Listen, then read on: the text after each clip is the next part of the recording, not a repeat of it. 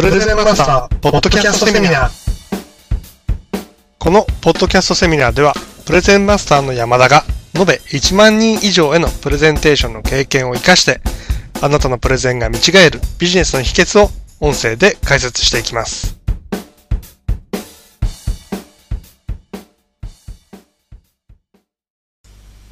こんにちは、プレゼンマスターの山田です。今回はプレゼンにおける基本的な質疑応答のテクニック、これに関して解説していきたいと思います。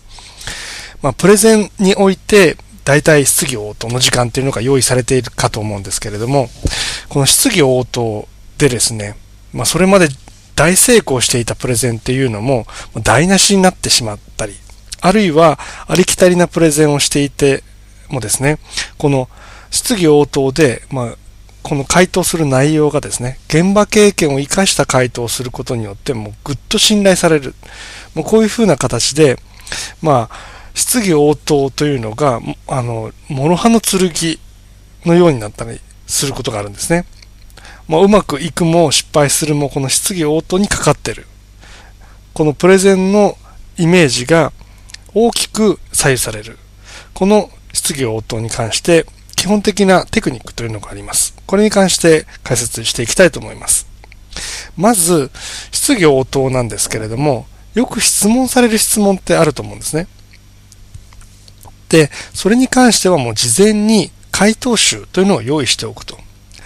エフエーキュー っていうふうに言われたりもしますけれども、こういったものをきちんと事前に用意しておいて、まあ、質疑応答でそういった質問にされたらですね、まあ、事前に準備しておいた回答を述べるというふうなやり方で、あるいはもうよくある質問というものがあるのであれば、きちんとプレゼンの中に盛り込む。そして質問が出ないようにする。疑問をあらかじめよく出る疑問に関してはプレゼンをしてですね、きちんと解決しておくというふうなテクニックがまず一つあります。で、続いて質疑応答の基本的なテクニックなんですけれども、まず質疑応答で、まあ、質問してきますよね。で、それに関してきちんとすべて聞くっていうところが重要になってきます。というのも、まあ、質問している途中にですね、こう、あ、それはわかりますっていうふうな形で被せて回答する人っていうのがあると思うんですね。もう質問者が質問してるのに途中で遮ってもう回答してしまう。これ非常に相手の心象を悪くしますので、質問してる人に関してはですね、もうすべて質問内容をまずは喋り切らせる。で、喋り切らせた後に、他にありませんかであるとか、ご質問は以上ですかというふうな形で、こういったフレーズを利用してですね、すべてもう疑問点をすべて喋らせる。で、胸の使いが取れたところで、ご質問いただいた内容に関してちょっと回答させていただきますというふうな形で回答する。こういった形で、まず質問に関してはすべて喋り切らせるっていうのが重要です。これはあの、質問者の心象を非常に悪くしますので、遮途中で遮って回答をしたりすると。ですので、きちんと質問者の心情をですね、すべて吐き出させてから回答するというのがポイントになります。で、次はですね、まあ、質問を受けました。そしてそのすべて出し切りました。他にありませんか？ご質問以上ですか？というふうな形でありませんと。質問以上ですというふうな質問が で, できた後にですね、まず何を言うべきかなんですが、結論から言うことなんですね。よくあの自社の製品であるとか自社のサービスを説明するプレゼンテーションをする人とかですね、質問を受けてるのに全然的外れな回答、質問された内容に答えてないっていうことがたまにあるんですね。例えば、まあこれ例ですけれども、あなたがまあ例えばメタボリック解消サービスというものに関してまあ販売していると、提供していると。で、それに対し、それに関するプレゼンテーションをしていた場合ですね、質問者、まあ、聞いてる人が質問するわけですね。他社では、そのメタボリック改善サービスに関して、まあ、いろいろありますけれども、他社では月いっかい無料でセミナーを開いてくれてると。御社ではないんですかっていうふうに質問があったとしますよね。で、あなたの会社でそういったセミナーは開催してないけれども、そういう、あの、その情報提供に関してはインターネットで提供していて、いつでも、まあ、携帯でも見れるし、パソコンでも見れるし、にじゅうよじかんさんびゃくろくじゅうごにち見れますというふうな内容だった場合に、こうセミナーがないんですかっていうふうな質問に関しては、まず結論から言うとありません。ですが、まあ、セミナーは開催しておりませんけれども、まあ、メタブリックに関する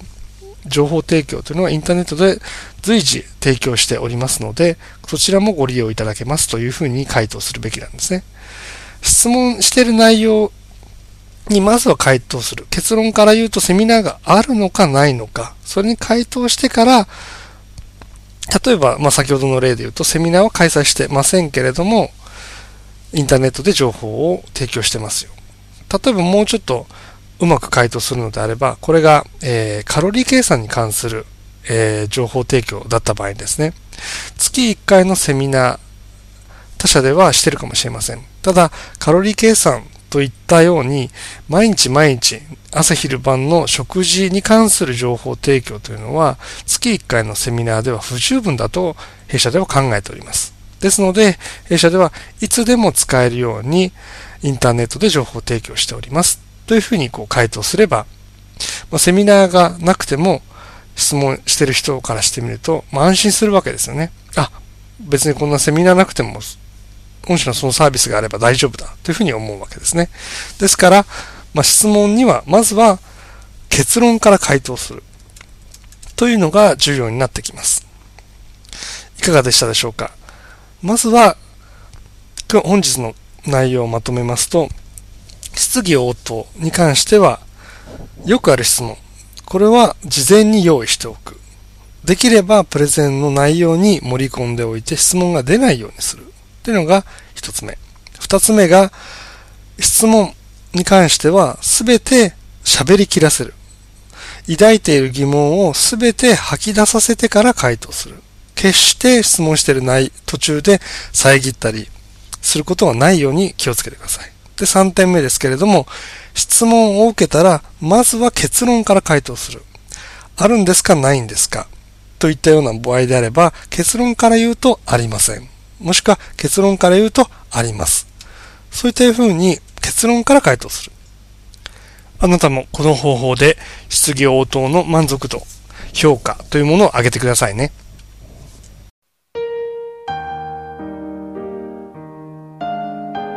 いかがでしたか？きっとあなたのビジネスで活用できるヒントがあったことと思います。プレゼンに関する詳しい情報は、プレゼンマスターのホームページもご覧ください。ホームページへのアクセスは エイチティーティーピーコロンスラッシュスラッシュプレゼンマスタードットコム または Yahoo もしくは Google などの検索エンジンでプレゼンマスターと検索していただくとアクセスできます。また、このセミナーに関するご意見、ご感想、メッセージもお待ちしております。メールアドレスは インフォ アット プレゼンマスター ドット コム インフォ アット プレゼンマスター ドット コム までお送りください。それではまたプレゼンマスターポッドキャストセミナーでお会いしましょう。